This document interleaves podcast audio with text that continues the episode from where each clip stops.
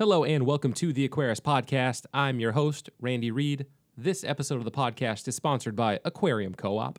Aquarium Co op is your one stop shop for premium aquarium products to keep all your wet pets happy. Pick up top quality foods like Extreme Krill Flakes, Hikari Vibra Bites, or Aquarium Co op small fish and fry food. And as always, Aquarium Co op stocks a wide range of healthy and vibrant plants to add a splash of color and natural filtration to any aquarium. So head on over to www.aquariumcoop.com and check out all the goodies for yourself. Now, on to the interview.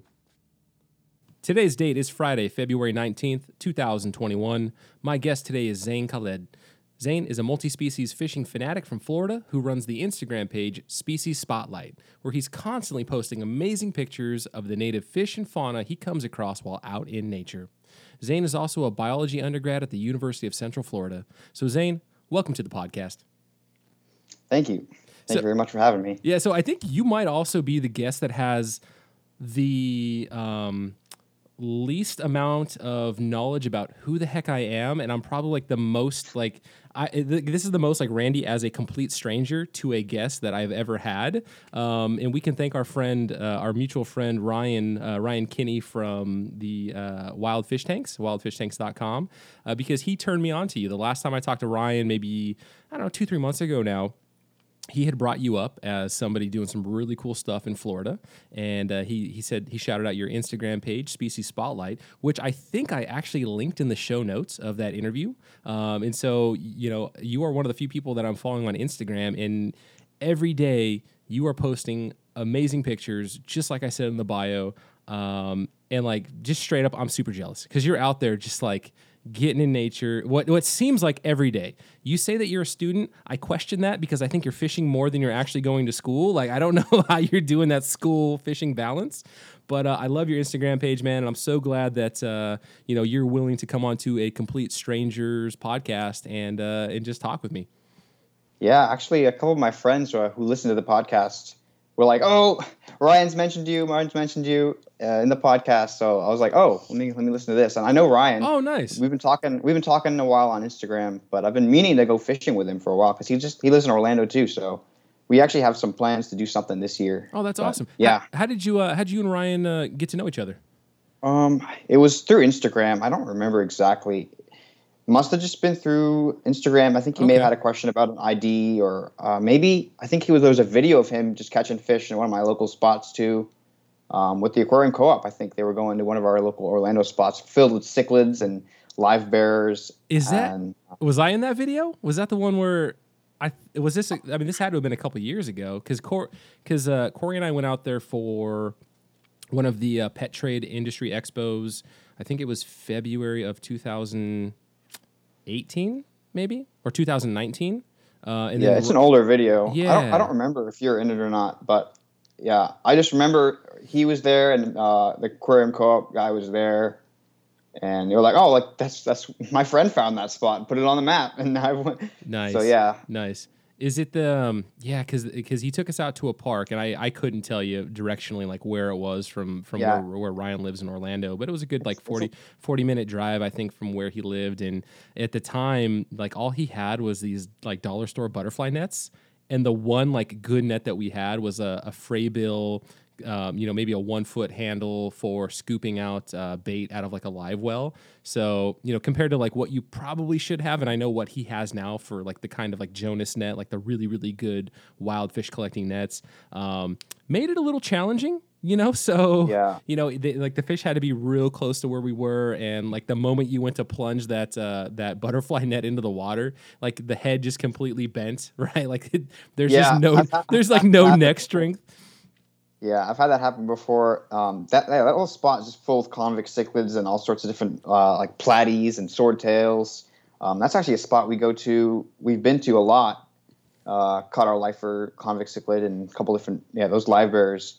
Um, yeah, that spot is interesting because uh, it's in the middle of Orlando. And you got all these aquarium fish. There's a little tiny stream, and there's very few native fish in there. Um, but yeah, my my buddy found that place quite a long time ago, and now it's kind of one of the famous places where all the multi-species anglers who come to Orlando kind of hit up that spot on the way through town. Mm. And get their lifers there. Yeah, that was that was a real fun trip, and and seeing um, sailfin mollies in the water, like kind of with a male, you know, doing his thing, uh, showing off his fin to the, the females that were around him. And it was just a nice, beautiful sunny day and watching the, you know, the sun, the light reflecting off of his iridescence. It was so cool, man. yeah, uh, that's that's some of the coolest coolest fish here in Orlando is those native mollies. They're everywhere, absolutely everywhere. Mm-hmm. You see those males in the sun, those blue tails really really light up. Yeah, super super cool. So. All right, Zain, where, where do we want to start with? What is, uh, let's start with what's multi species fishing um, and why are you so so rabid about this? Well, um, so multi species fishing is really just fishing for many different types of fish at its most basic definition, it's just fishing for more than one. But the, the real like the real goal of multi-species fishing is to catch many species of fish, or even as as many as you possibly can. So there's a whole other there's a whole um, term for this called lifelist fishing. It's really uh, kind of goes back to like the roots of Pokemon and trying to fill, fill out a Pokedex. And there you go. So there, so we all keep keep a list of, of different species we've caught um, through our through our time for multi-species fishing and um, yeah that's that's really a whole aspect to it is just having fun with that and kind of trying to fill out your pokedex um, and uh, another th- another thing is is we I really most of us really just love fish and loving fish is not always the same as loving fishing because I know people who love fishing and loving fish is like a whole other thing too. So I love to see all the different diversity of fish and catching small ones, big ones, and each one is really unique. And I love about I love that too about about fish. Yeah, hundred percent. I could I could echo that. That um, you know, and, and nothing. There's nothing wrong with as a fisherman, as an angler.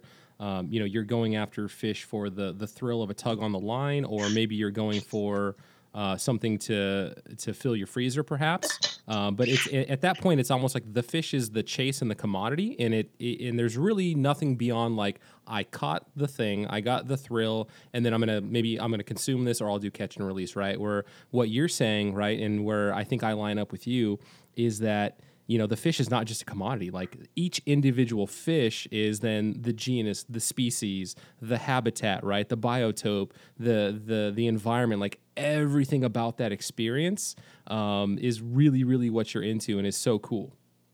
Exactly. Yeah multi-species fishing really does combine those two things. And uh, the chase for rare species is something else but it's just like a lot of it's just a whole lot of fun. And I love to see different types of fish in the water. Mm-hmm. So, and, and, to be clear, like the one of the really um, fascinating aspects of the multi-species fishing that you're doing is on the micro side, and I think that's where you know this this podcast and what you do, you know, they kind of touch each other a little bit, right? And we and we have this kind of common ground of you are actually doing microfishing, which for those that don't know what microfishing is, it's something that I, I think I just heard about it maybe two years ago. Um, but like using the smallest tackle possible um, to catch or maybe it's not even the smallest tackle possible, but you are going after what is traditionally, from an angling perspective, something that you would never dream of targeting. You're targeting the smallest of the small fish that are in the water, and I'm not talking like bluegill, right? I'm not talking fish like that. Like a bluegill is massive for like what I feel like you're catching yeah, on exactly. Instagram.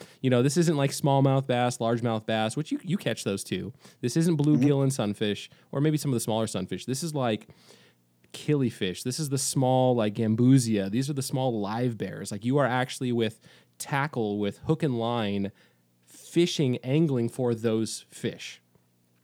Exactly that. And that really kind of started when I'd been fishing for about a year or two years in, in, in Florida, maybe maybe a year. I'd been fishing in Florida, and I'd caught all the big fish, and I'd been like, okay, well now I gotta figure out what else to catch because the whole point of multi-species fishing is really to catch more and more and more and more different species.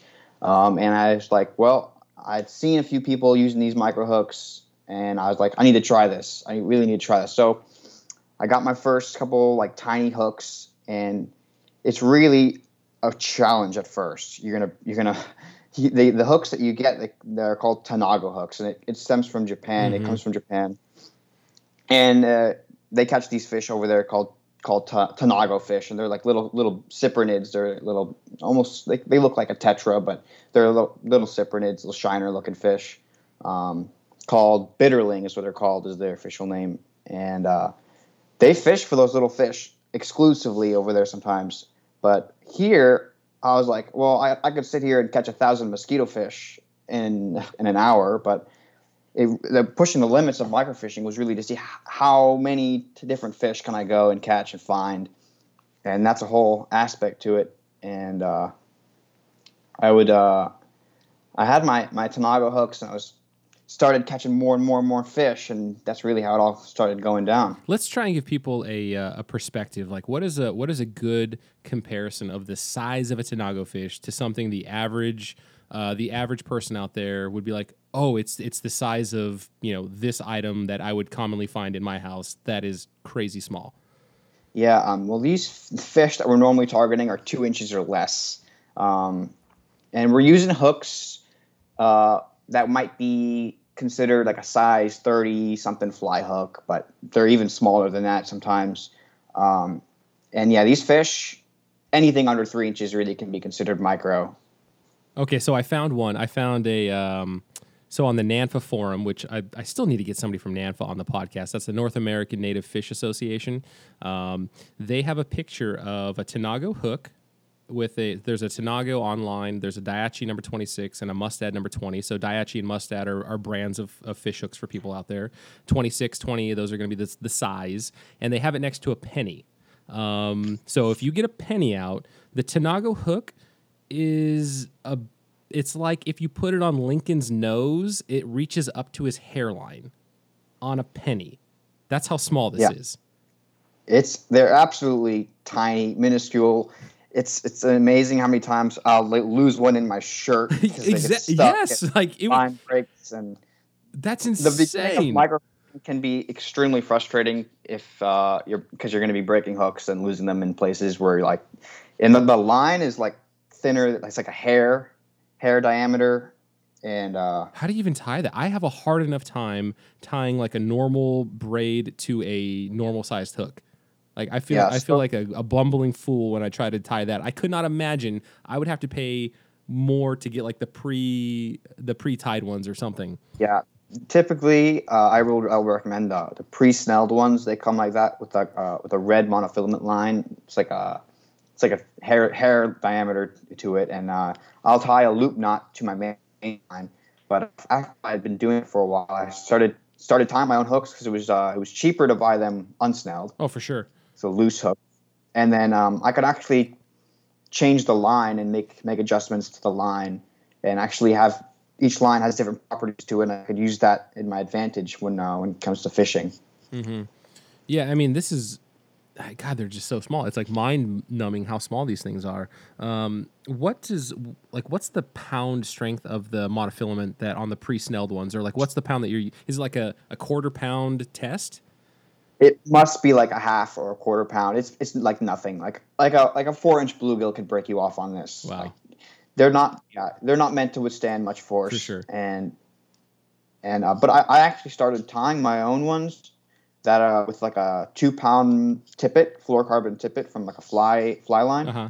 And I, I actually found that I actually have better better uh, breaking strength with that. So like that really comes into play more if you're like fishing around grass, then you'll get your, your line stuck in the grass. Mm-hmm. Uh, that, that, that hook will like, doesn't want to come out very often. Uh, but I've actually been able to use my slightly heavier line to pull it out of the grass, but it's really just for, um, durability's sake. Yeah. That helps. Yeah. Cause to give more perspective again for people that aren't, that aren't fishermen, um, so if you were going to go target, say, bass, like you would use, let's just say, standard monofilament fishing line, um, maybe eight pound test. Maybe. Yeah, yeah, eight pound, six pound, yeah. four pound. You could use anything down yeah. like to four pound is pretty typical right. for for bass fishing. If you're like trying to be finesse about it. Yeah. Um, but they use up to up lines like 65 pound braid sometimes. Yeah, yeah, yeah, yeah. This is not about this is not about the fish pulling line. This is not about the fish breaking your line. You uh-huh. if you're if the fish is breaking your line, that fish was like you didn't want to target that fish anyway. Uh-huh. Is this how usually how that goes? Yeah, yeah. Uh, yeah, I just want people to have that comparison of like, okay, the normal fishing I may know, like you gotta like peel that you gotta scale it down so much to like yeah. start approaching the micro exactly. fishing perspective. The hook, the line. What about like the rod and the reel? Or are you just doing like um what's the what's the fly fishing one where it's just the straight pole and they just kind of like yeah what what is well, that? That's, that's called a tenk- tenkara. Tenkara. Yeah, thank you. Yeah, tenkara rod, and I use those, but like I use like the like the like the Chinese fake ones because the Tenkara rods themselves are like really if they're like the proper ones from Japan, really expensive.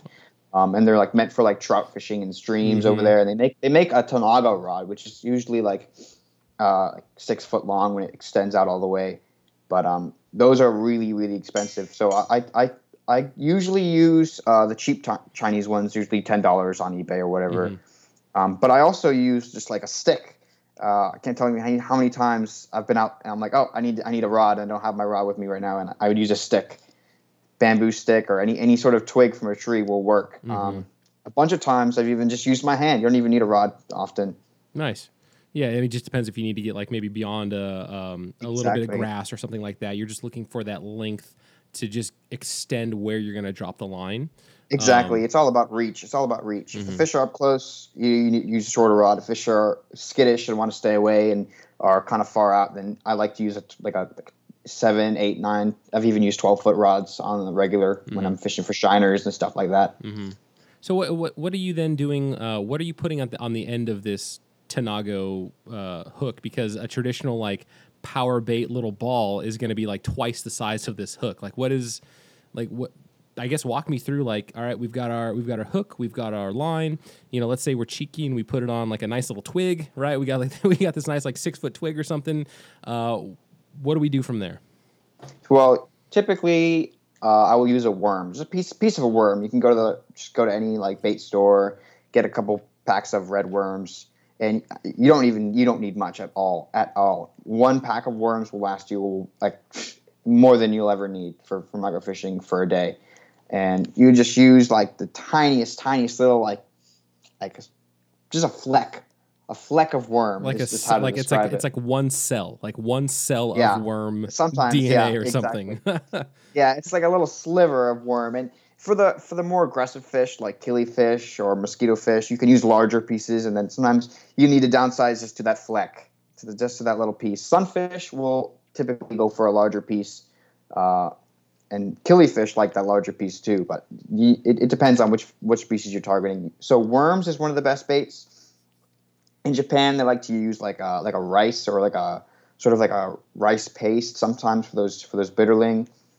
Um, I've used artificial baits uh, pretty regularly. If I don't have worms or live worms on me, I'll use artificial like a gulp, like a gulp or like a like a power bait type of thing. And really, you just want that hook shank just just barely covered in that in that in that bait there, and you want Mhm. the hook point exposed. So it's really really really small.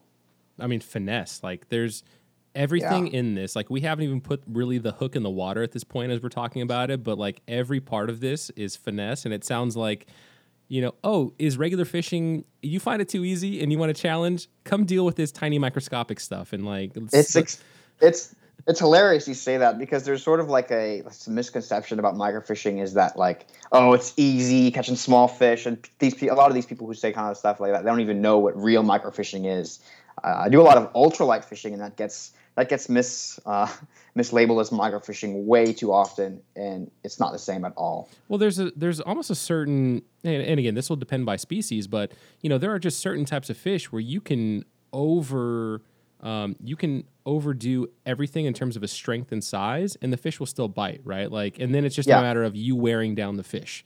Where this is like you don't you don't really get that luxury. Like you have to. It's all about the present. Well, I'm assuming it's all about the presentation. You want the smallest hook possible for uh, for the fish in order to get them to actually in, to be enticed. Because I mean, the, the, their mouths are tiny. They're ridiculously tiny on these fish. Um, yeah, there's a pretty there's a, there's actually a couple different options when it comes to the micro hooks, and you'll use the right hook for the right job depending on the size of the fish's mouth. So so things like top minnows, like fundulus, they have pretty large mouths, so you can get away with a larger hook. But fish like uh, fish like those little least killifish, you need to use the smallest smallest stuff. And the the least killifish is that the one that's the smallest live bear, and it's in Smallest Florida? live Okay. yeah, smallest live bear in the world. I think they're like the they're the smallest. They might be the smallest vertebrate in North America. They're the seventh smallest fish in the world. Wow, I think that that's if I remember correctly. that's cool. So let's let's really like sync this up with the aquarium hobby, right? So um, hopefully a lot of people out there that are listening to this, they're familiar with the least killifish. Um, let's say Zain wants to go out and target specifically target least killifish, and maybe we'll do this with a couple different aquarium species or North American species that people kind of keep in aquariums depending on you know how much you're into native fish so if i wanted to go out and we wanted to go out and target some uh, least killifish uh, what is kind of the habitat we're looking for? Maybe you don't have to give out your secret spots. What are we putting on the hook for bait? How is our presentation? Uh, what's their typical behavior? Like just kind of walk me through that. So least killifish are actually one of the most widespread micros in florida. They're like everywhere down the everglades all the way up north. And they're pretty much everywhere you find mosquito fish for the most part. Um, so the hardest part about finding those guys is seeing them because they're so small and they live with mosquito fish and telling them apart is is really really difficult Right. if you're not sure what they are Right. if you're not sure what to look for so what i actually did for a while was i went out with my nets i was like let me go find some fish i went out with my dip, my dip nets netted around my local spots i was like oh wow these killifish are absolutely everywhere took a couple back in my aquarium and watched them i watched them exactly how they fed I watched how they swam, compared them to the mosquito fish because they swim different if you watch them up close. They swim different than mosquito fish. So when I went out to target them, I knew exactly what I was seeing. I was like, oh, "That's a least killifish. That's a mosquito fish," and I could tell them apart. Um, and I had I had the hook uh, as a as a one of the it was the smallest hook at the time I think, as the Gamakatsu Ultimate hook, and uh, tiny tiny tiny tiny little little bit of worm. And I, when I was out there and I finally did see one, sure enough they, they ate the bait because they they actually are pretty like opportunistic when it comes to food. They'll eat, they'll eat like like, any, like most live bears in your aquarium. As soon as you put them in, they'll eat the flake food. They'll eat frozen, fresh. You oh know? yeah oh yeah So that's actually one, which is not a picky eater at all, and its its size is and is the the sole thing that makes it hard to catch. It's just really really really small. hmm And then I, I guess from my memory of being out there in Florida, um, the Gambusia tended to be closer to shore, at least at this particular spot, and not really in cover necessarily. Like they were just kind of out and about. Yeah. Is yeah, that, that tends to happen a lot, especially in like disturbed habitats without like many, like maybe not so many predators or without much natural grass. They'll just be in a school, like a super school, just swimming around. Um, but I actually find in, in natural places, they're not like overabundant or too overbearing in certain natural places. But yeah, disturbed areas, you'll find super, super, super many. Like they're they're, a species of fish I would consider like a weed. They do well in disturbed areas. Interesting. Um, yeah, and for those so, and for those that were yeah. curious, the uh, the scientific name Heterandi, Heter, Heterandria formosa. So Mhm, that's, That's, our- the yeah, least killy fish. So the mosquito fish are actually like an extreme challenge when it comes to migrant fishing because they are absolutely ravenous. yeah, yeah. Like, okay, schools of yeah. schools of piranhas just they will never leave your bait alone. You put anything in the water, sometimes they'll just come in swarms of hundreds of them, just like attacking your bait. Um, and that's that's definitely one of the big challenges if you're trying to target other species of fish when uh, in Florida, especially. So this almost sounds like you know, as a as a parent, if I were interested in getting my son or daughter into fishing, you know, obviously not having them try to mess with these small small hooks or try to do any tying, but just going out to one of these spots and just letting them catch gambusia, right? Like that would probably be a pretty fun experience for them, right? Definitely. You know what? That's still. I took my sister fishing once, and that's the only form of fishing she likes is just catching mosquito fish. Yeah, because I mean, when you're when you're in the beginning, it's all about quan- uh, quantity over quality. Yeah, right? Like, exactly. it is just I don't care what it is. If it's in the water, um, I had this experience in San Diego when I used to live down there. There was this thing called the eelfish, right?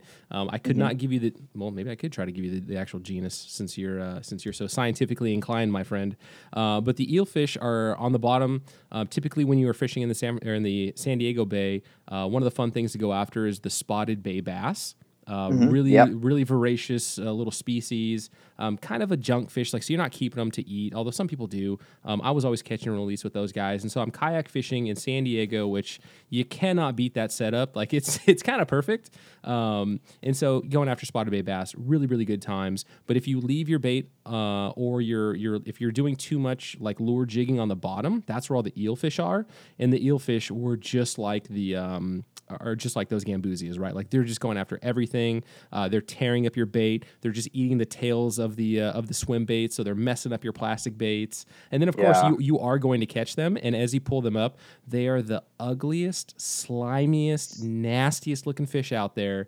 You know, you got to hold on to them to try to get them off your hook, and then your hand. It's like the slime coating is like 10 times that of what's on a fish like the the viscosity and like you just can't like you're rubbing your hand on the side of your kayak trying to scrape all this stuff off but in the beginning because i was catching fish like i didn't care that it was eel fish. but you know after about a year and a half of doing that it's like all right eel fish, i'm tired of catching you i gotta get Yeah, i gotta yeah. get better with my technique so i'm not you know i'm not setting the hook on an eel fish nibble or you know you, you start to learn those kinds of uh, characteristics of you know who who's doing these exploratory bites and kind of you know how they're how they're you know attacking the the bait or, or whatnot. Um but yeah i want to look up eelfish though. That sucker was just so nasty. But yeah, that that's actually one of the one of the first things you realize when you start microfishing is that the mosquito fish will never leave you alone, and then if you want to start targeting other fish, you got to sort of avoid them. So that's a, that's like a lot of the a lot of microfishing is trying not to catch those fish. That's so funny. That's awesome. Um, all right, so let's say so on some previous episodes of the podcast, I've built up this huge buzz for myself on the Okefenokee pygmy sunfish, and I believe that fish and the other ones in the Elassoma family. Is it? Uh, genus. is it Yeah. Elassoma genus? Um, you, yeah, they're in their own they're in their own family too, but You've- they're, they're they're a genus. You've caught you've caught the Okefenokee and the the other pygmy sunfish that are out in your area, right? You've caught a couple different ones. Yeah, I, I actually net a bunch of Elassoma around my local spots. Um, I have a lot of Everglades and I have a lot of Okefenokee in my local river. hmm Um, I've actually caught um, uh, on hook and line. I've caught Everglades a couple times. I have not yet caught the Okefenokee on a, on a hook and line. That's one I'm Oh. actually trying to catch. Okay. Well, I better fly out there and we can we can go target this thing, man. Let's do it. Um, so so They, the, they are incredibly difficult to catch on a hook and So line. I've only caught two on my whole life. so let's talk about that. You taught you've caught two of the pygmy sunfish so far. What what was different about that? What was your setup? Um, like what was that experience like? So yeah, that was pretty uh, pretty amazing. So I do a lot of exploring around here, around the Econlockhatchee River. That's my local river here in Orlando, and um, I see a lot of these places near the river that are like they're like flooded puddles, uh, just like swamp swamp puddles, and they're, they're they sort of dry up uh, during the low water, and then when the summer rains come again, they fill up with water again, and so uh, finally, when I got my my nice dip net, I went out dip netting looking for what kind of fish are in these puddles and what kind of fish are out ju- just all over the place. And I, I found a puddle absolutely loaded with with Everglades pygmy sunfish. Literally a puddle, like cannot make this up. A puddle of grass and mud with just loads of pygmy sunfish, and there was no no other fish in there besides those, just Everglades pygmy sunfish. So. Um, I was like, well, if I'm gonna ever have a chance to catch this fish, I'm gonna it's, it's gonna be here, you know, and uh, so I, me and my friend, we went, we timed it again, we timed it back at the right time, went there, and using little little tiny live microworms in this uh, in this uh, puddle, we fished for like what four hours or something like that, and I didn't catch one, he caught one. So, And, so uh, you would you would think that like you're almost kind of shooting fish in a barrel at that point, but like them being so stubborn and them not wanting to uh, to take a bite, even though they're all in this very very dense area.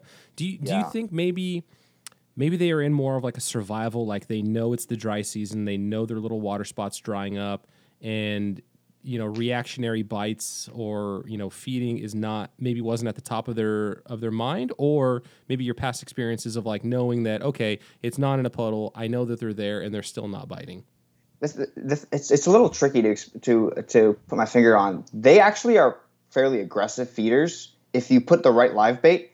Um, but the the struggle is they live like on the bottom and at the grass. So getting one, getting a bait to them is is a, is a struggle. And because it's because it's such a small target, a small target is harder harder to hit than a big target. You know, they're like a one inch fish, and they're in this even though they're in a puddle, in the most condensed you'll ever see one. It's it's hard to get a bait to one. you know that's actually we haven't talked about that yet so tiny tiny tiny microscopic hook on um uh, on God, why am I drawing a blank on on monofilament? Wouldn't that just float? Actually, that is true. That is true. That's one of the things I've had to like overcome. So most people will just put a split shot, right? so that's Oh, like okay. the first thing you'll do is you'll put a tiny little weight. Small. Some people, depending on the current and the depth, you'll change the size of the weight. Um, but in these tiny puddles, I've actually found that the split shot will spook some of these Sure. tiny, tiny little fish. Yeah. Elassoma, I've noticed um, in my aquariums actually that they're really sensitive to vibrations, and they'll spook at any sign of like they're unsafe. You know. Right. So what I had to do was tie my own uh, fluorocarbons leader, Mhm. fluorocarbon leader, and I, that's that actually helps the, the line sink without any weight. Yeah. Yeah. And so I use that often in shallow water where there's no um, current, and I'm I'm sight fishing uh, or or just yeah. Anytime I'm fishing in shallow water, I don't I don't need a weight, Mm. and that that's helped me many many times with with very like uh, spooky fish, fish that are going to shy away from any sort of vibration and go back into the weeds. That's helped a lot. Yeah, yeah. So again, that that fishing 101 uh, monofilament floats is typically less expensive, um, has a bit more bounce to it compared to fluorocarbon, which to the person that doesn't fish, like they would look the exact same, but fluorocarbon heavier, um, a little bit more difficult to tie, right? Like it's got a little bit Yeah. more rigidity to it, but it's also virtually invisible in the water as well, which is a really nice Yeah. property of fluorocarbon, especially if you're going after Mhm. spooky fish for sure. Um, yeah, the line the line being visible or not really visible isn't doesn't normally come into a like effect when microfishing. Um, I don't, I'm not sure. I can't really explain. I, they don't really they don't really care about the line. Sure. They it just looks like a piece of weeds in the water usually to them. you know, or and that's that's the that's one of the funny things about fishing is uh, there's green tinted, there's clear, there's um, when it comes to braid, there's blues, yellows, and whites, and everybody has their own experience and opinion about color of fishing line.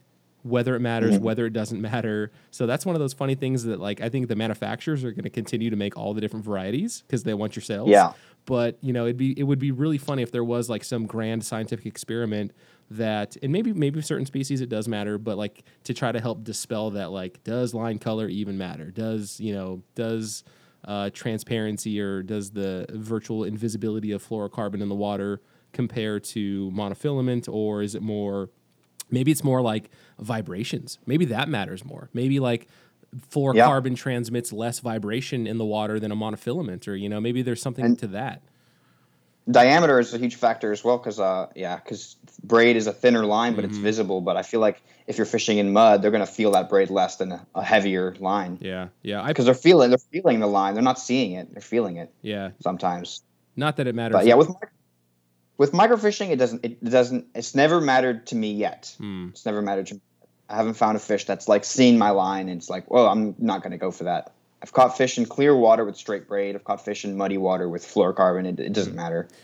Yeah, and when, so when you were fishing for these uh, Everglades pygmy sunfish, you said that you're using microworms. In my experience, microworms for like feeding your your fry or very very small fish, they are incredibly tiny, like Yeah. microscopic. How did you get that on a hook? Did you like just So smush it these, into a paste? These are a little bit. These are a little bit thicker Okay. than the, like the little like the aquatic worms you you might culture for your aquarium. These are like little earth, earthworms. like Okay, Little, okay. little earthworms.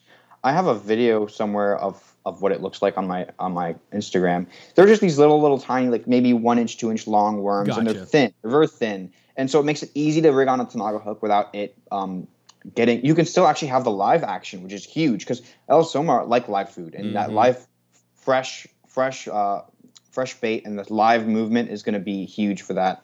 Um, so yeah, that helps a lot. When you Uh, when you kept the uh, Okefenokee in your aquarium, were you feeding them uh, an exclusive diet of live foods, or were you able to get them on some prepared or frozen? You know what? The first time I kept Elassoma, I couldn't identify them. First of all, I didn't know which one was which when I first started doing this, like four years ago, three years ago, and um, I also kept them ex- in a, in a tank that I didn't feed them at all. I kept them in a tank with plenty of. Uh, it was like a almost a critter keeper. It was a, Mhm. a critter keeper, no filter, maybe maybe maybe three gallons, two gallons. I kept. A, I tried to breed them actually, didn't work because they probably had two different species. but um, uh, I was able to get some videos of them feeding, and I never, I never fed, I never put anything in the tank. It was just like whatever microorganisms were growing in there, and I watched them in the grass feeding on little little uh, I think maybe larval uh, larval uh, what are they called amphipods or something like that. Mm-hmm. Oh, that's cool. All right, so let's talk then about another species. What is a um, maybe like targeting some um, was it not uh, fungulus? No, not fungulus. Yeah. is it fun- yeah fungulus? That's our native uh, killie, right?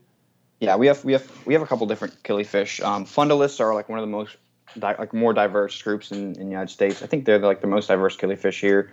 Um, they range all out through, all throughout the East Coast, and I think there's like even a few killifish on the West Coast that are in the fundulus genus. Anyway, uh, yeah, we have plenty of different uh, fundulids here in Florida, and they're actually one of the easier fish to, to, to target. Um, the first one you might find here in Florida would be the golden top minnow. They're widespread, kind of common. You'll find them usually alongside like the mosquito fish and the mollies, and they're they're pretty very very very common around here. Um, and fundulids, in my experience, are rarely picky eaters. They feed usually off the surface. You Mhm. put a piece of worm, you put a piece of bread, you put it, you put some, you maybe even put a um, piece of rice or anything like that. They'll they'll eat it pretty quick usually. Yeah, and a golden top minnow that is a beautiful fish too. Like that is that is not a bad looking fish. Yeah, the golden top minnow, uh, they're they're they're awesome, and they even come with a kind of sort of a rarer um, uh, variant. Oh, That's a melanist, melanistic variant, and the males will get the black spots, and that's a that's a genetic trait actually. So those are really really cool. I find those uh, often here, but usually it's like not every place will have them. It's like sort of runs in the population. oh, I see it now. It's almost like um, uh, to to try to compare it to an aquarium to like a, a typical aquarium fish. It's like the um, like Dalmatian-y kind of looking uh, platies, Yeah, like that black exactly. splotching. It's cool. That's actually really Yeah. neat. except it only occurs in the males. Mm. So that that's a really cool one. Um, actually, mosquito fish will get that too. Um, our native mollies will get that too. That ma- the males will get that black spotting. Interesting. Why? What, what's the theory behind that? Um, I know it has to do with with with heat and the warmer temperatures increase the likelihood, but I think it also just boils down to random mutation and then it becomes genetic. Have you ever what what is like the wildest mutation that you've ever caught out there? Have you come across like any true Oh, wow. albinos or like what what are you seeing? very actually recently i think it was just uh, end of last year i found a bluefin killifish that was completely like solid white um, yeah, i think we called it leucistic but it didn't seem albino um, or maybe it was xan- xanthic. Uh, i forgot the term for it but it was a bluefin killifish completely completely white. And i've, I've i talked to guys who collect killifish here in florida. They've netted thousands thousands millions of different killifish and they've never seen one like that before Wow. So you're like so, So- that's like pulling up the blue the blue lobster, you know, off off the coast of Maine. Exactly, You know, it's yeah. like like I remember uh, when we first saw it. I remember when we first saw it, we had no clue what it was, and I just told my friend, "Grab the net, grab the net." We did this thing immediately. Like we had no clue if it was like a native or, or like a, like some sort of aquarium fish. But then as soon as we netted it, we're like, "This is a bluefin killifish." It's like so weird looking. And my friend took it back, and we're like, "We could breed these before. We could breed these." It, and uh, ended up not doing well in his tank and died. Oh, unfortunately, yeah. would have been so cool to breed a line of like golden bluefin killies. It's, it's truly uh, it's very sad. Do you have that But- one? Uh, did you get a picture of that one to put on your uh, Yeah, your account? I got a picture of it here. I can send a link to you. yeah, please, but- if you've got it. Yeah, I'd love to love to see that thing because I mean, as they Yeah. are, the bluefish killie, the bluefin killifish is a pretty. That's a pretty cool looking Yeah. fish too. So this this thing was completely colorless, um, just kind of golden yellow, um, and it was a female. I wonder what a male would have looked like. Oh wow. Okay. Because males typically, if they're not if they're not like if they're a typical male, will have the blue fins and they have a they'll have a dark stripe going down. They have a red tail, um, but this thing had no color at all, like no stripe, nothing. So let's see here. I want to compare this one to. Let's see here. Wow, yeah, that's so neat. That's Yeah, cool. That's I- cool that you've got like a one in a million kind of fish. Yeah, I, I, and the thing is, those fish are even like are rare to be produced and even rarer to like find because they don't survive in the wild. They just get like eaten. Yeah, and I mean that the the distinctive black bar going through the eye is that is that fairly uncommon to other fish in the area? Like you know misidentification or like no, it's got that only the bluefin killie in this area has that black bar through the Uh, eye. Really, the black well, that that black bar is like is in bluefin killifish. Yeah. Um, but it also like the the the, the shape and the fins and the Mhm. mouth. It all it's all we know, like it's not a misidentification. That's a bluefin killi. Yeah. But it's interesting you mentioned that the little eye the eye line. A, a lot of fish have like uh, lines through that eye. It's like a teardrop. Hmm. Um, Yeah. I know for for the record, I totally believe you. Yeah, if you say this is a bluefin killie, I'm with you, Zain. No, and this Yeah, thing's yeah. cool. That's awesome though that you found something. Is there anything else that is you know kind of a genetic mutation that you've seen out there that was that was interesting? Um, not really thinking of anything uh, like that I can think of right off the top of my head, but that that one really comes to mind is that bluefin killie because I've never seen anything like that before, and never will probably. Mm. And now you are out there. It seems like once every day. it seems like once a day It- it- you're catching It fish seems and that way, but Uh, yeah. How often are you actually going out and uh, exploring and, and doing fishing and netting or whatever it is you're doing? Well, during my semester, it's usually once or twice, maybe three times a week. But um, weekends, I try to go once once a weekend during the semester. But when I'm off of my school, I'll go like every day if I can, even if that means just biking to a local spot, or Mhm. or or maybe taking maybe planning a trip with some friends and driving two hours to like the national forest or something like that. hmm And now, so given that you're out there so frequently, what are the crazy things that you're seeing? And what I'm going to eventually get at is, as again, as a West Coast guy that is not used to living in a state with alligators and pythons and all the other crazy stuff that Florida has, I am just fascinated by your wildlife, whether they're native or invasive. Um, I mean, my most recent trip there a couple months ago, you know, seeing roadkill iguana. Like you Mhm, don't yeah. you don't really get roadkill iguana much other places than Florida. And then going to uh, I actually did a, a little bit of birding my last day there. I went to Treetop Park outside of Fort Lauderdale. Does that sound? Am I making up the name of that park? But uh, I went out to a um, what was on like the Florida Birding Trail um, and got to see uh, some really really cool uh, birds that were there. But then also got to walk around and see. Um, I don't know which tilapia species, but it was just packed with tilapia. I think I saw spotted gar there. Um, you know, it was just a really, really fun experience walking around and, and seeing all the different fish in there. And then seeing like these huge cichlid tilapia fish, then guarding um, thousands of eggs, right? Because this this park had a uh, kind of a wetland uh, boardwalk area, and then just seeing into the crystal clear water. That's only a couple feet deep as it is, but just seeing like you know a fallen log or a, a, fa- a large fallen branch that's just you know a, a six inch by six inch patch of log that's just covered in eggs. And watching these fish, like, yeah. and watching these fish defending their eggs was so cool, super cool. Yeah, down south, there's absolutely tons of cichlids that have just get gotten released and established over the years. But uh, I don't, I don't do too much in South Florida just because I'm based in Orlando, and the, I try to focus more on the native fish. Um, but uh, down south, there's like very few. Na- there's like no native freshwater fish down south that doesn't exist in Orlando already. So most of my trips go up and end up being north. So um, the Panhandle has like almost all the fish left for me that I have not caught Mm. in Florida that are freshwater natives.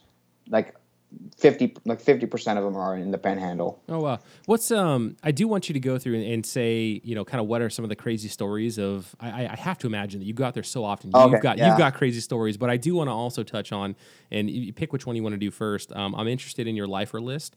Like, you know, what's your swag on? How many of you know? How many fish have you actually caught? And then how many are left for you um, on your list? Um, so currently, my life, my my life list uh, is like 150 something species. Wow. Uh, I, I got to pull it up. Um, but something 150 species caught in total over like multiple locations my whole life that I've kept, and everything has to be photographed and identifiable. If you can't identify it, you can't count it. Yep. So we have to go as as far as within a reasonable doubt, because sometimes you can't identify everything without like genetics tests. But as if you can, if you can prove it within within a reasonable doubt, then it's pretty safe to call it for your life list. Um, but I've caught. Uh, let me pull it up. 156 total today, news uh, of, of species caught on hook and line. Um, and in Florida, I've caught. Um, I've caught 61 uh, Florida freshwater fish. And so there's total like 130, 150 something Florida freshwater fish. That's amazing. 60, 61 Florida fish, freshwater fish. I've caught Yeah, I've caught 61 freshwater fish in Florida on hook and line. 61 different species. different species. 61 unique species of fish, freshwater, hook and line. That's amazing. That is Florida. And, that is uh, cool. There's a there's a total of like 125. So Wow, man, halfway there, dude. Awesome. yeah, That's yeah. The, so the cool. la- large majority of them left for me are up in North Florida. So Are they gonna to do a couple trips up there. Are there any totally new genus up there that you haven't caught yet, or are they just kind of you know same genus, just different, uh, different, different variant, different species of Um, you know some of these fish that you've already caught? Yeah, there's a there's a quite a few fish that are like just unique that I haven't caught, and uh, a lot of um, like there's a Cyprinella genus. I have not caught any fish in that genus yet, and it's like a shiner that is pretty much uh, a northern fish, hmm um, and they just kind of barely range into North Florida. There's also like suckers. I've never caught a sucker. Um, I've caught a lake chub sucker, but that's kind of a different fish. But there's uh, spotted suckers, and then there's carp uh, carp suckers and quillbacks. All those kind of fish up north that you don't get them down here in Orlando or uh, anywhere else throughout Florida. They're only in the Panhandle, which is it's just like I did a trip up to the Panhandle. Uh, here we'll go with some crazy stories. Uh, I did a trip up to the Panhandle with my buddy um, last year in the springtime, about a year like about a year ago, and we did a camping trip. Uh, spent a couple nights in, in Fort White by the Santa Fe River, and then me and my buddy Pierce. Uh, he's uh, got a got a he's known as a, a Finnafish on Instagram, and we did a fishing trip up north, camping for like four days by ourselves in the woods, and we like, sort of went into it blindly, we just kind of dispersed primitive camping, and uh, when we got up north, the whole river was just blown out. Like there was no way to get to the river besides like the whole road was flooded. So like I don't know how to put this into perspective, but street signs were underwater. We're kayaking. We're kayaking on rapids, like like like rapids, fast moving water, and there's like a there's like a, str- a speed limit sign and a stop sign, and we're like, there's when it when water gets that high, it, it becomes almost impossible to catch fish out of it because they just disperse yeah, so far. Yeah. And so we had gone out there for four days, and we're like, we're screwed. We cannot catch a fish. We- We fished out there for like worms for like four days, and maybe caught one fish. It was it was a struggle. But yeah, we ended up finding a dog, and that, that changed the whole trip. And we found a puppy and adopted adopted a puppy out there You've- in you- the middle of the woods. Hold on, hold on. You you found it. So set that up for me a little bit more. We're fish, we're fishing by this creek, and uh, we we had just gotten to the spot up in, uh, in a town called like Blountstown or something, or some crazy North Florida town. Um, yeah, Appalach- we're fishing the Apalachicola River and uh, a little creek called Jenkins Creek, a little tiny creek in the forest.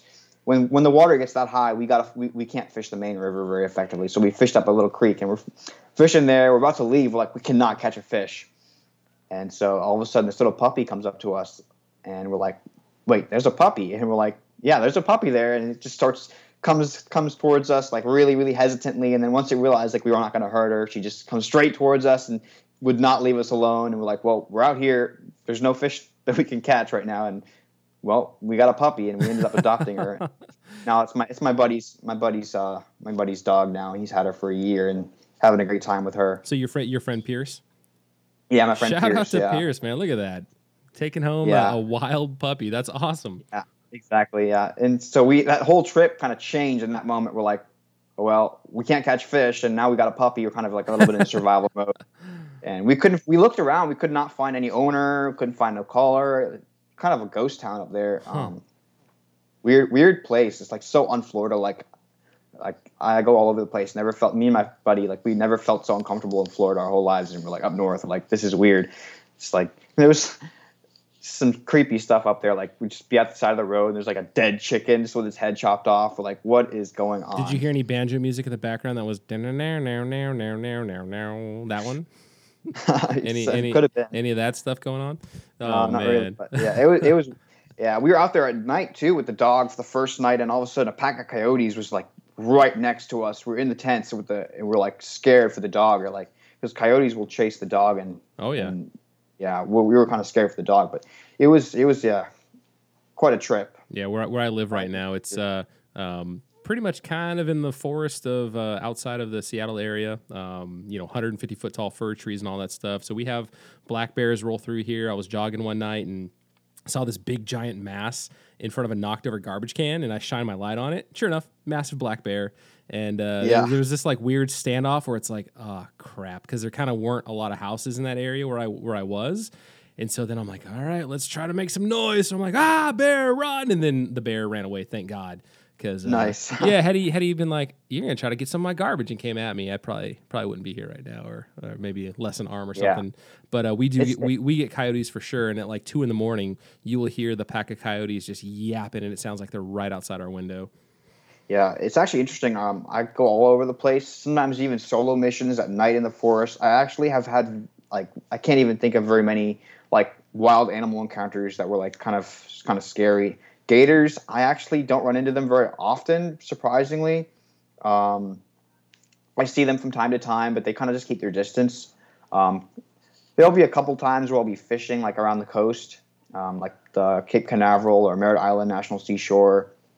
Merritt Island um, Wildlife Refuge and that side of the East Coast. There are some big gators there, and I've had them chase like my tarpons or my ladyfish or snook. But if you're if, otherwise in the swamps here in Orlando, I don't come into them very often. Bears are around here too, and I recently did a camping trip in Ocala, and there's supposed to be a lot of bears there, but I never never really run into them out there, I you, which is interesting. you never hear about bears in Florida, huh? Yeah, they're they're around. They're uh, we have we have black bears, we have Florida bears throughout like the whole peninsula, but um, I've never run into them. Yeah, interesting. Huh. The, the bears never get any love in the news. I mean, that's good that they're like probably not Yeah. attacking people, but it's Yeah. you always hear about the gators, you always hear about the pythons, you hear about the iguanas, but the bears don't ever get any love. Yeah, actually, we, were- we went camping. There was like a whole like they were like really serious about like keeping all the food in the bear safe, bear safe uh, cages. Oh no, no, the little little things you keep your uh, food in for the bears not to get into. but- Right. But, uh, yeah, I don't have many like encounters where like I'm like I'm kind of scared, you know, So- for like an animal. So when you when you go out there though, right? You guys have um, water moccasins or cottonmouths. What you, you- Yeah, actually, that that is that is usually my my bigger concern because I'm usually walking out there in the grass and they'll just there might just be a snake um, in the grass and you step on it and that's not good. But um, venomous snakes, snakes in general, I actually don't see very much, and I, I actually go out actively and try to find them. So I'm doing pretty bad with snakes, but uh, yeah. It's, it's kind of funny. I don't see those too often. I've probably seen two water moccasins my whole time in Florida, but in the water moccasins, they don't they have a little bit of a reputation for being ornery and a little aggressive. I've heard people say they chase them. But the two times I've run into them, they just kind of like ran away as soon as Mm. possible. I was like, you know, I, I, whenever someone tells me like a snake story, like, oh, he chased me and bit up my leg three times. If I wasn't wearing snake proof, if I wasn't wearing snake proof shorts, uh, uh, pants, then I wouldn't have had a. I would have been sent to the hospital or whatever. I had a couple guys tell me that kind of stuff before, and I'm like, yeah, I doubt it. Just telling some stories. Yeah.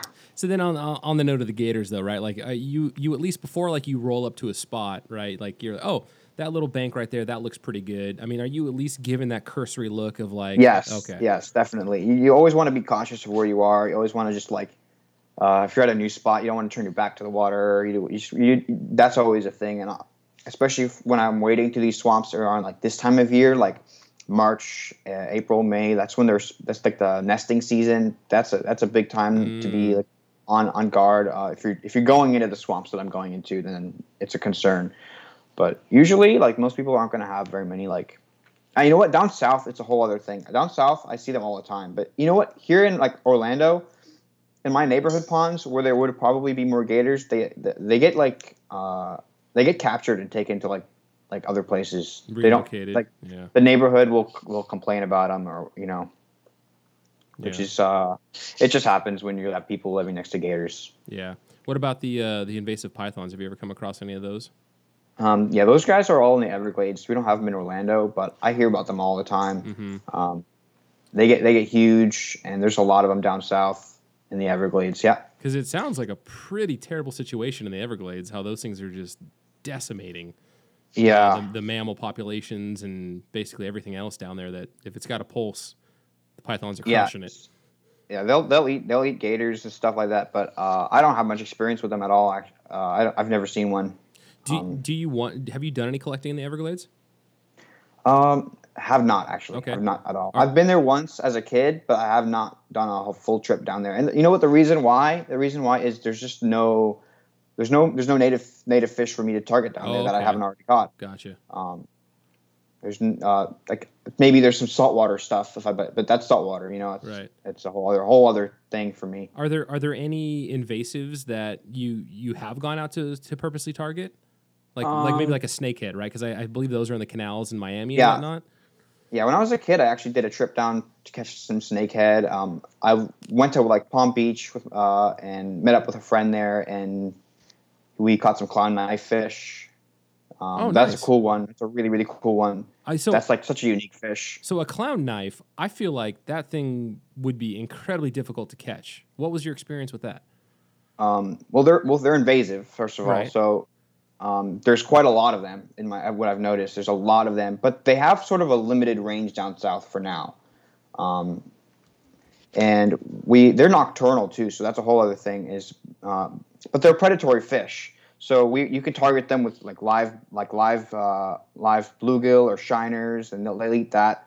Um, but because they're predatory, we we had a fun targeting them with lures. Mm. Typically because they're nocturnal they'll stack up in the like dark areas during the during the day because they don't like they don't like the light. Um, so bridges are a huge thing down there because they don't they're in canals these fish. Down south is just like completely like canalized and there's just so many canals going through south florida and these fish that's why there's so many invasives down there is they just spread through there Yeah, Um, there- I mean, I'm, I'm just looking at some Google images right now. And there's, you know, They are- they are to be- amazing has to be fish. Florida, right? Because it's deepbluekayakfishing.com. They've got posted pictures of, you know, dudes just Yeah. holding massive clown knives in their kayaks, uh, catching them on hook and line. They're they're awesome game fish. Um, would love to target them in their native range someday. They're so cool, and they're unique too. They're air breathing, bony tongue fish. Are just like super, super, super cool. Yeah, no, that's definitely awesome. And somebody's got some There's sick clown. Wh- where is this? So somebody on Etsy has some, some like awesome graffiti style clown knife fish. Let me let me link this to you for three hundred bucks. Check this thing out. this guy. Let's see this. Who is it? Hookheads. Hookheads, the seller on Etsy. Let me uh, let me drop this in the little Skype chat for you. And I know this is this is the part that really makes for a wonderful audio podcast right here. The guests don't get to see it, but it's a uh, super cool clown knife fish. Um, maybe I'll link it in the show notes if I can remember. Oh, that's cool. Yeah, I, I follow- right? I follow. I, I think I follow that guy on Instagram. Really? The guy artist G X N E I E. I I I follow him on Instagram. that's awesome. That's so He, cool. he does a lot of he does a lot of fish art. Yeah, let's check this guy out. Let's give shout out to uh, to Hookheads. Yeah, GXNIE E collection out of West Palm Beach, Florida. That's so cool. He's got an awesome peacock bass on here. He's got some stickers. Sweet. Yeah. I, f- I follow him on Instagram. He's got some really cool drawings. He's got a little Majin Buu, so for the Dragon Ball Z nerds, right? That's awesome. Good times. Uh, so let's see here. What about um, any plans or like uh, any plans to do international collecting, international fishing? If not, Yes. like okay, Definitely. Let, let me hear. I actually I actually did a trip uh, with uh, with my school. I did a trip to Peru, and that was amazing. But um, because with, it was with my school, I was kind of limited on where and what I could like where I could go and what I could do. But um, I did a lot of collecting there. Did you know that we have that in common, Zain? I have also been to Peru. That's awesome.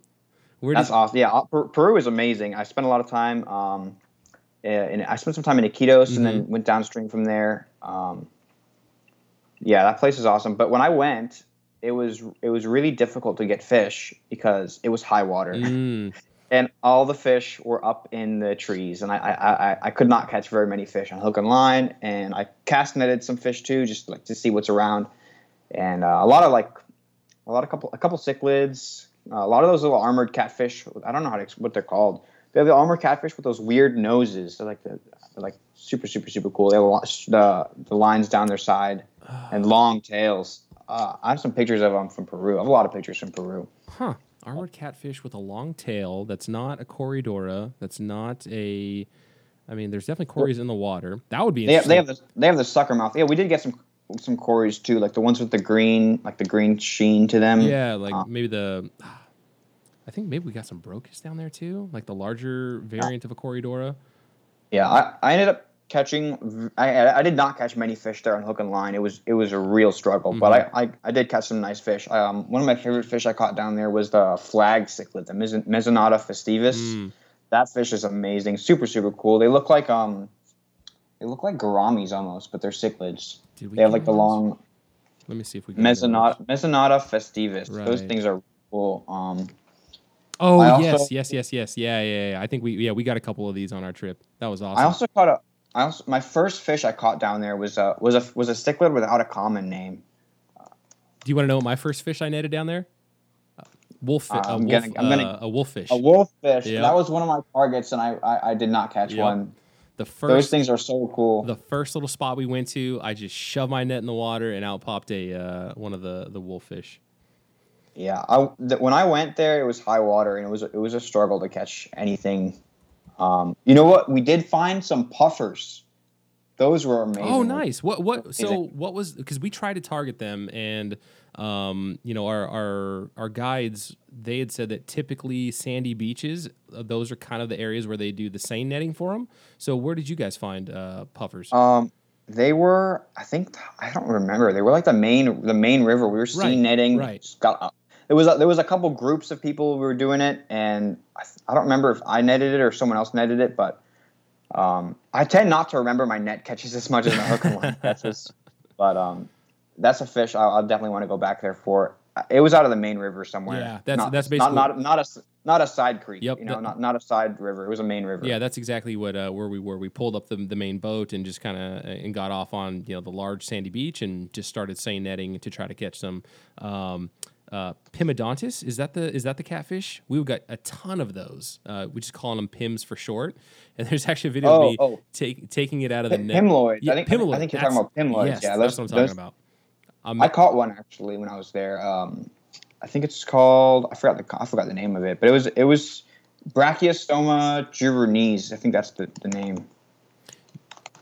So you got a chance to see Iquitos at high time at, at high water, where everything that's way up on stilts, like the water is basically like right, like right there at those buildings. Is that Uh, I don't know if it was peak high water or or if it was like still just like sort of high water, but I think I went um, in like April or May. I went April or May, mm, so things were things were not like peak high. I could tell things weren't weren't peak high, but things were still like very high. yeah? I, I went there when it was dry, and uh, it's crazy what- how what- high they build them time? up. What time of year did you did you go end up going? I think I went mid August. Yeah, that's what I heard. Is uh, August, September is like low water. It's crazy how high they build those things up on stilts. Their houses Yeah. and these buildings. It is it is insane how high like the fluctuation of the Amazon River and then trying to trying to understand like the breadth that that river runs and just how much water it takes for it to raise up on these banks. So like I'm seeing these banks like fully exposed. You know, you see the watermarks where it is where the water is on the trees Yeah, yeah. high, uh, during the during the wet season, and it's mind blowing. It's absolutely mind blowing to think of how large that area is and just how much water it takes to do that. Yeah, I remember seeing the dolphins too. Those things are so cool. yes, Um, yes. The dolphins are amazing. Um, I caught a couple snakes while I was there too. I, caught a tree boa. Um, yeah, those there's so much cool stuff over there. I, I got to do another trip back there, but it was so hard to catch fish. It was really hard to catch fish, which was kind of like like not what I expected because you know you, you go and I was I remember I remember watching River Monsters so much. I was like, and I you would, I would be like, oh, I'm gonna catch a thousand thousand piranhas every cast. Like it's gonna be insane. I'm never gonna. I'm not gonna. I need to get steel leaders and all that stuff. I, I could not catch a fish. It was so hard. Yeah. So what, Um, I just sent, what sent was a photo here. what was the? Yeah, I I see that that puffer. That's pretty awesome. Yeah, we definitely it would have been awesome to catch some puffers. Um, what was the what class was this for? It was an environmental uh, studies class. Um, yeah, and uh, I ended up doing a project on on like the fish there for the class. Awesome. Um, and how long? yeah, it was a study study abroad trip. It was like uh, a week long. That's awesome. Uh, did you go to the the Manatee uh, Rescue Center or the Manatee Research Center while you guys were there? No, we, we didn't do, we didn't do that. My professor was actually studying dolphins, so we got to Ah. see those. Um, and uh, we did we, we did like a, a lot of hiking. Uh, I, we saw some poison dart frogs, and then we had the the trip was kind of rushed too because we had to, we ended up doing a whole segment on um on the like we went to the Machu Picchu and all that. Oh wow. So that was so travel took a lot of time to get just just to get to Cusco. uh-huh.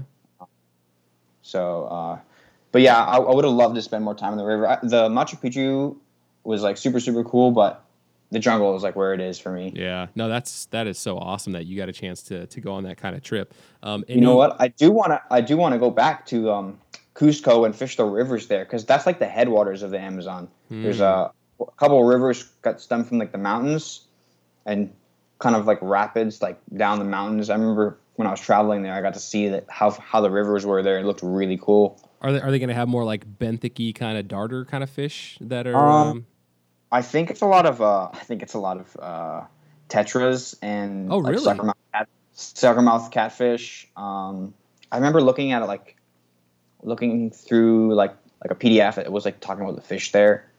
Um, would it, some- is it not too cold there?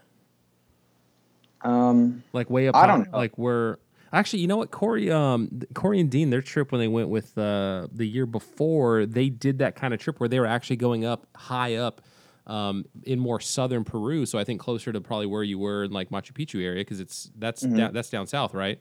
Uh, compared to Iquitos. Um, and I think yeah, that's they, they were getting Corys, they were getting um, um, uh, different um, Ancistrus, uh, and they were in more of like mountainy kind of streams as opposed to you know just straight up Amazon River. yeah. Typically in like that in like the Amazon, like the rivers and that drainage, it's going to be either a tetra, a catfish, or um, what was the other one? Yeah, tetras and catfish are like super super common there. It's like everything's a tetra, even the, the the piranhas. They're all in the carac- Yeah. characiforms. You know, they're all they're all basically that. So And in, in, those those are cool. in your whole time there, you didn't catch a piranha at all. I caught one. It was Okay. actually an uncommon. I think it's a more uncommon species, so that was really cool. Oh, it was nice. the uh, sharp sharp nose piranha. I forgot the. It's Serrasalmus sanchezi is the is the is the is the scientific name. Sharp nose piranha. You know Yeah. somebody is a hardcore fish nerd when they can just rattle off the uh, scientific names like you are. That's awesome. yeah, but yeah, Amazon in Amazon everything's like a, either a cichlid, a tetra, or a catfish. It's Mhm. like characiforms, siluriforms, and cichlid cichlids. You know. Yeah, it's amazing like how many apistogrammas you can catch when you're uh, when you're going uh, netting. Uh, apistogrammas, uh, the killies. It's just it's insane. It's like apistogramma heaven down there. Um, well, that's I think I, I may have may have seen a few when I was down there. Caught caught a couple there on, but with my nets. Mhm. Um, So, so then tell me about uh, so educationally, and I think we'll we'll wrap up because we're hitting that. Well, we're definitely over the hour mark, so I appreciate your time, Zain. Um, your education right now. So you are a biology major, and once you finish with your undergrad, you still have um, academic aspirations, right? And so, Yeah. what is that, and then how does that tie back into multi-species fishing, um, microfishing, all that fun stuff that you do? So yeah, right now I'm an undergrad at, at UCF. I recently changed from engineering. It took me a while to realize like I don't want to do engineering, even though the classes were like all right. I was like, uh, these, I'm getting through these classes, but I don't want to do engineering. So I was like, I need to, I need to do something I, I want to do. So I changed to biology, and uh, classes are actually harder for me, believe it or not. The, the biology classes are harder for me than the engineering classes. Um, but after I finish my undergrad, I want to go to um, do a master's program somewhere. For, uh, hopefully, genetics is what I really want to do. And then, Um, and then, with, yeah. with that genetics, like what what are you wanting to do with uh, with that? Um, currently, not not totally sure. I just want to learn about it and then be able to like. I, I just, my goal is just be able to run my own fish clips. That's what honestly is what I want to do. Uh, it would be so cool to like.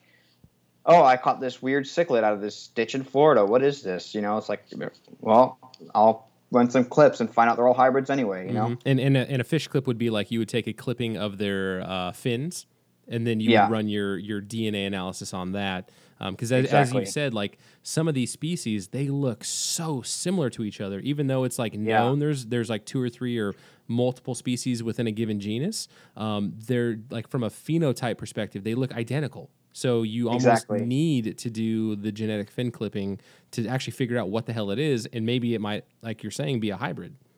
Yeah, there's there's tons of these uh, cichlids that get released here, and they're all aquarium strains, so that makes things even more complicated because they're all hybridizing in aquariums. So when it comes to like doing species ID uh, for like a personal like for a personal life list, it becomes like a whole headache. Well, is this fish the one that's been commonly reported, or is this one that looks a little weird and it's just you know because there's all these like cichlasoma and uh, you know they're they're everywhere here, and telling them apart can be a whole whole pain. Mm. And do you, so do you see yourself then kind of parlaying that into a career with um, like uh, the Florida Wild like Department of Wildlife or um, kind of any of these like state wildlife agencies?